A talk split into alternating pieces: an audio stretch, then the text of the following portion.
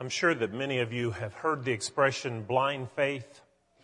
Um, 27 years ago, 27 and a half years ago, uh, Kim and I married on blind faith.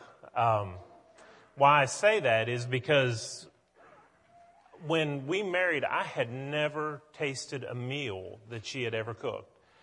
Didn't know if she could cook at all. Um, but I had faith that, blind faith that, that she could. But she also had a degree of blind faith as well because she had never heard me preach a sermon in my life and uh, in her life. And so we both kind of launched out together. And uh, I, I got the better end of the deal, though. She's a much better cook. But let me let me tell you something. Just the other day, we she was making something. Something wasn't quite working out so well in the kitchen, and so I burn water. I, am not a cook. I, one time I did. I, I, tried to do something and I was trying to do, get something done before she got home and I put water on. I boiled it out of the pan and scorched the bottom of the pan. I wasn't paying attention. So I know nothing about stuff. And I started to offer her suggestions. Well, you know what I think? If you would and I could see it was kind of irritating to her. She wasn't really appreciating or receiving my suggestions very well, and rightly so. Um, what do I know about cooking, and who am I to give instructions to her? Well, as I thought about that, I, I can't help but thinking about a story in the life of Jesus and Peter because we have a similar situation, and I think the reaction of Peter in this passage is significant. And so what I'd like for us to do is look at this passage together and then draw some practical applications from it that we might uh, be challenged in our own Christian life as well. The story that Steve just read us came from, uh, the account came from Luke chapter 5. And uh, Jesus was, uh, well, as usual, there was a multitude of people there wanting to hear what he had to say.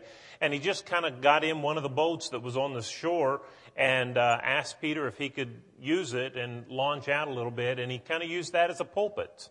And all these people were on the shore and he just kind of backed out a little way and your voice carries on the water and he was able to speak to all those people. Well, when he got done, he asked Peter, let's, let's go on out a little further. Let's launch out into the deep. And uh, he said, And when we get out there, I want you to let down your nets. Peter said, Well, wait, wait a second. Um, we, we've been fishing all night. We didn't catch anything. There's nothing out there. And, but he said, you know, if you say to do it, I'll do it. And so he let down the nets and he pulled in this catch of fish. Well, there were so many that he had to haul her to shore and have another uh, helpers come out and join, and uh, well, both boats started to sink because there were that many fish that they caught, and uh, they came to shore, and uh, Peter and those that were with him on that occasion decided to become followers of Jesus. They saw there was something special about this man, and so they left their occupation to follow Jesus. Now that's the story. That's the text. What can I learn from that? Are there any practical applications from this passage? I think there are, and I want to share five of them with you this morning. Uh, the first one is this that I, I think that we can see from this that the words of Jesus they draw a crowd. Everywhere that Jesus went, we see a multitude followed. A multitude. You always hear about the multitude. There's a great number of people. And to give an, uh, an idea as to the size of these multitudes, I know they varied from time to time, but there were, were occasions when there were 5,000 men, not including the women and the children. Uh, we're, we're talking about huge followings. And when they talk about the multitudes pressing against Jesus, can you imagine what would happen if um, you took some celebrity and put them in certain areas, they would just get mobbed by people. They have to have restraints and they have to have guards and so forth because everybody wants to be close to somebody who's famous. Everyone wants to touch them. Um, and so Jesus went around without security and the people pressed in on him. Why did they do that? Well, part of it is because of the miracles that he performed. He got everybody's attention. I mean, wouldn't it be wonderful? Wouldn't you go to see a man who could speak to a man that was lame from birth and cause him to rise up? Wouldn't you follow a guy that was walking to the cemetery to raise a person from the dead and you see the dead come out of the grave? I would. Those are reasons why people follow Jesus. But people follow Jesus because he spoke with authority. Unlike the scribes of the day, unlike the Pharisees of the day, he would get up and he would speak and hush the crowd. They were at awe, they were amazed at what he had to say. So, why is it then that it seems like in many places we fail to speak the words of Jesus? We can think of every kind of uh, growth method. Uh, let's implement this. Let's implement that. Let's do this. Let's do that. This will draw a crowd. This will. Do. We we have all these strategies and ideas where we sit and we plan and we we try to have the church to grow. How about something as simple as this? Let's speak the words of Jesus because they're words of salvation. They address people where they are in their sin. It calls them from sin and it promises them everlasting life. There's nothing that I can promise you any better than what Jesus has promised. So let's speak the words of Christ. In 1 Peter chapter 4 and verse 11, Peter reminds us, if any man speak, let him speak as the oracles of God. Let him speak what the word of God says in Jonah, when Jonah uh, went to Nineveh and preached to those people, do you remember what he preached?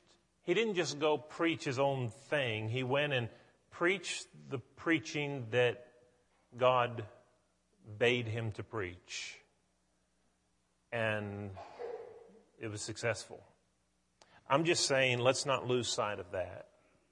Jesus drew a crowd. Part of it, yeah, the miracles that he did. Part of it, was because people were astonished at his message. He spoke as one having authority. He spoke the truth. It was refreshing, and people wanted to hear what he had to say. And people still want to hear the truth today. I don't think everybody out there is um, also sold out to sin and they just want to do what's bad. I, I don't believe that. There are some people like that, but I think there are a lot of people that just need help and they need direction and they would love to hear the words of Jesus. So that's lesson number one. The words of Jesus draw a crowd. I don't think that anything's different in our society today. Number two, Jesus told Peter to launch out into the deep. Do you, do you see that in the text? When, when he gets done preaching, he says in verse 4, Simon, launch out into the deep and let down your nets for a catch. Here's the second lesson. If you're going to fish, you have to fish where the fish are, right? Uh, have you ever seen little children get in the backyard and they have like a, a play fishing pole and, and they have a little uh, wading pool or whatever and, and you ask them what they're doing? They're fishing. You know, well, they're not going to ever catch any fish because there aren't any fish in that pool, but they fish there anyway. But they're children. It's a game. But as we grow up and as we become fishers of men, what good does it do to fish where there are no fish? Now, you know, this assembly, there may be people who are lost and who don't know Jesus. There may be a few. And uh, that, that, that's fine. We're glad that they're here and we want to reach out to them. But you know, if you want to reach most of the people who are in that situation of lost, uh, in their sins, needing salvation, you got to get out of this building. It can't all take place right here. We've got to reach out and be friends. That, that's where everybody, you see, I, if we uh, you know, I'm speaking to 400 people here today, but you've already been caught. Um, you're already belonging to Jesus. If we're to go fishing, what's the best way to do that? What if we all took that mission and left this building today and worked this week at trying to catch or be fishers of men? That's where we make an impact. It's in the world. It's when we leave this place of worship and fellowship and we go out and, and we reach out to people. We begin fishing for men. Let's do that. We have to realize that there's more. Well, I had a man tell me one time, we were talking about how to reach the lost in this particular community, and he said, You know what? He said, Everybody in this town knows this building's right here on this corner. And they know that our, we have a sign out in front of the building. It says we meet for Bible class at 9:30, worship at 10:30, and again on 6 o'clock on Sunday night and 7 o'clock on Wednesday night. He said, if they want it, they can come and get it. Well, that's true. They can come and get it. The only problem with that philosophy, though, is that it just doesn't do what Jesus said to do. Jesus said in Mark 16 and verse 16, go into all the world and preach the gospel. There's that commission to go. I have an obligation to take the gospel with me, to go. Nowhere does the Bible say, build a building, open doors, and let them come. They may, and that's great if they do, but the commission is to go. We have to go where the people are. Let's never lose sight of that. We have an, an obligation to, to get out of the building and take this message to those who are lost. Here's a third thing that I see from this lesson, and that is that Peter had met with complete failure prior to what Jesus told him to do. And um, it's not easy to fail. You know how frustrating it is? Have you ever gone fishing and sat for hours and not, you catch nothing. It's frustrating. These are professional fishermen whose livelihood depends on their catch, and, and they've been out all night and they haven't caught a thing. There are times when you just have failures. No explanation for it, I guess. You just fail. But here's the thing you don't quit, you don't give up, you don't ever not go again. You, you pick up and try again the next day. Isn't that a lesson for us today? Have you ever gone fishing for men and, and you come back with no results? They didn't like what you had to say. They didn't listen to what you had to say. They maybe liked it, believed it, but there were other pressures that caused them to turn and walk away like the rich man did to Jesus. Do you give up? Do you quit? Or do you keep fishing? Don't let failures cause you to quit fishing for souls. When I first began preaching, there was my secretary at uh, Nitro, West Virginia. She was one of the, the finest ladies that I ever knew. She was really a nice lady. Her, her mother had just passed away, and she was just a, a gem of a lady as well. And her father was one of the finest men you would ever know. His name was Orville. Orville, that'll give you an idea maybe of his age. You don't hear very many Orvilles nowadays, but Orville was an older man, and he was a church every time the doors opened. But he had never obeyed the gospel. Never people had talked to him. We, everybody that knows him knew him. Everybody that had any kind of connection to him through the years had tried to get him to obey the gospel. and He just wouldn't do it. His wife was one of the most faithful Christians. His family, his children were faithful Christians. He attended and helped work. He was one of the hardest workers in that congregation, yet he himself was not a member of the church. Hundreds, thousands of fishing expeditions were directed at catching him, and they all failed. Until the one day when someone caught him. And he came to the building and he said, You know what? I don't know why I've been putting this off. I know the truth. I've fought it. It's been pride on my part, and I need to get over that. I want to go to heaven. And so we went and we were we, we baptized him into Christ. And there's a man who spent his entire life, the majority of his life, knowing truth but not obeying it. Many attempts had been made to catch him, but he resisted every one. But because people wouldn't quit, he obeyed the gospel of Christ. Orville's now deceased, but he lived as one of the hardest working faithful members of that congregation after he was baptized uh, that, that the church ever knew there. But aren't you glad that people don't give up on you? What would happen if people gave up on you?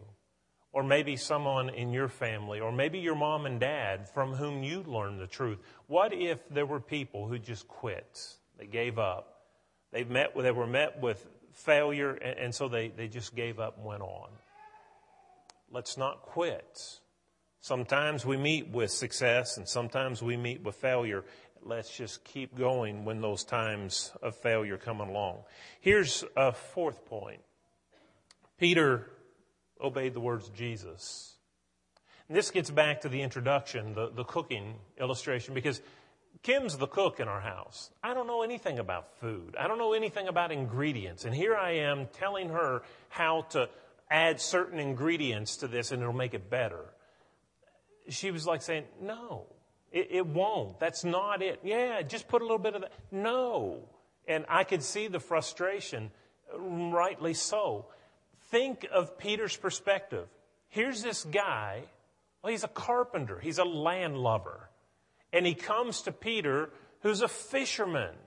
It's his trade. It's his profession. He's done it all his life, and this is what he makes his living. He's good at this. Have you ever had somebody come to you uh, uh, in an area where you're good at it, and they know very little, or they may be just a novice in that, and they start trying to feed you advice? You know, it might be better if you just do this, this, and this. And it's just, it's aggravating. It's annoying. You don't know as much as I do. Why are you trying to instruct me? Just let me take care of this. That's what Jesus comes to Peter and says, Peter, launch out into the deep and let down your nets. And Peter says, Well, we've already tried that. I, I want you to launch out in the sea, and I want you to lower your nets. Peter could have said, Listen, you know, you know hammers and nails. I know fish. And we've been out there all night, and we've caught nothing forget about the fishing. He didn't have that attitude. You know what Peter said? He said, Lord, if you say do it, I'm going to do it. Isn't that a great lesson? Sometimes we think we know a whole lot, and we think that we're maybe even sometimes beyond the point of instruction.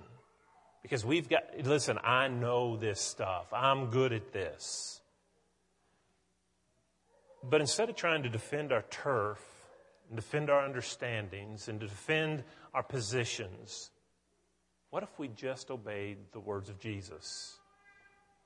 How much easier and better would it be, and how many people would come to Christ if we'd quit arguing and trying to defend a position on baptism and just do what Jesus said? I don't think you have to be baptized. I don't think you have to be immersed. I, I think you, any kind of mode will do, or I don't even think you have to do it. Because, uh, you know, what if we just did what Jesus said to do? Obey Him and not try to argue with Him and not try to reason around Him, not try to say we know this and that. We just do what He says. And you can just use that illustration, but, but just let that go out even further. What, what if we just decided, I'm going to do what Jesus said? Think of how many problems would be solved. And then finally, I want you to see that Jesus borrowed Peter's boat. He didn't run down there to the dock and jump in it before Peter could catch up to him and take off and just take it. He didn't commandeer it that way. He got in the boat and asked Peter to push out a little. And Peter responded. He borrowed Peter's boat, and like today, Jesus is not going to take control of your life without your consent.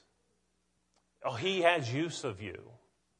Just as he had use of the, uh, the boat that Peter owned in order to perform his will and, his, and to do his duties, he, he has use of you and your life and your body. But he's not going to come upon you by force and take control of it and say, I want to do this with you. He's going to leave it to you. He's going to ask. The Question is, what, what's our response going to be? Are you going to let him use you as freely as Peter let him use his boats? Peter said, okay, you need it, you got it. Can we develop that? Can we develop more of that thinking?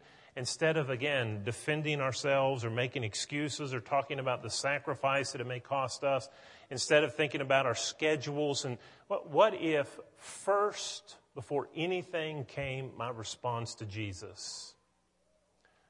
You know, one of the things that uh, when, our, when our boys began to do some public service and so forth, and, and when I was a child and my parents, sometimes um, guys would come around. You know, the deacons have one of the hardest jobs, running around before church trying to make sure everybody's here when there's so many people needed to to pull off a, a service like this. And so they have to run around and make sure everybody's here and mark off their name so that every duty can be accomplished. And when I was a child, my parents said, if you're ever asked to do something, I want you to understand it's not just because there's something that needs to be done at church. You're volunteering for your Lord. And I want you to understand it and think of it in that regard. And ever since then, that's stuck with me. I, you know, if somebody comes and says, listen, I really need somebody to do this or to do that, if it's within my power, I want to respond positively. I don't want to say, well, yeah, uh, I don't, I don't feel like it. I don't. I want to respond to the requests of Jesus. If there's an opportunity where I can step up and do something on behalf of Jesus, I want to be the guy. I want to be the. If you're sitting there, I, I, you need to be the woman, or you need to be the man who says, "I want to step up and do what Jesus needs done." Peter said, Jesus, take my boat, borrow it, use it however you need to. And when you tell me what to do, I'll, I'll, I'll do it. If we could only develop that same mindset, Lord, take my life. It's yours anyway. But I know you're not going to force yourself on me, but if you need me to do something, you can count on me. Remember Isaiah? Here am I. Send me. I'll do it. I'll volunteer. From this story in Luke chapter 5, we see, I think, several facts that are applicable to us today and maybe challenging to us to remind us that um, there are things that, that we may not be doing uh, in terms of service to God as freely as maybe we ought. The Lord still needs people today, just like He needed Peter's boat back then. And if we have the faith to give our lives to Jesus, like Peter had the faith and trust in him to turn his boat over to Jesus, I wonder what good can be accomplished. When Peter, who had met with failure, said to the Lord, If you need it, you've got it, it's yours. And when he went out with Jesus in his boat, they had a haul. They had the catch had to even call for help to bring it in. There were that many. With Jesus' help, they were successful.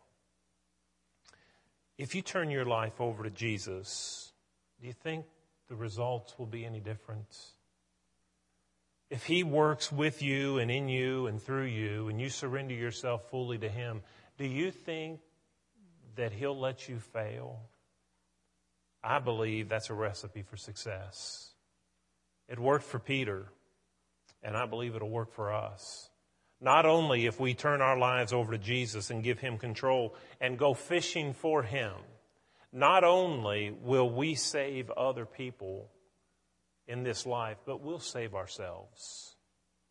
I want to call you to go fishing this morning. I want to extend to you the invitation, as Jesus did, to the apostles to become fishers of men. Launch out into the deep. Let Jesus have control of your vessel, your life. And launch out and lower your nets where you think you may have no success, but let God do His work and see what the Lord can do. If you're here this morning, you're not yet a child of God, why don't you obey the gospel? Again, at the word of Jesus, Peter did what he said.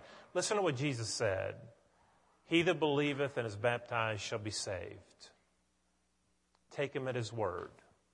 Don't argue with it. Just do what he said. If you haven't done that this morning, we'll assist you in that. If you're a child of God already but unfaithful and you need to make your life right, you want to dedicate or rededicate yourself to the task of becoming a fisher of men, we'll pray with you to that end if you'll come as we stand together and sing.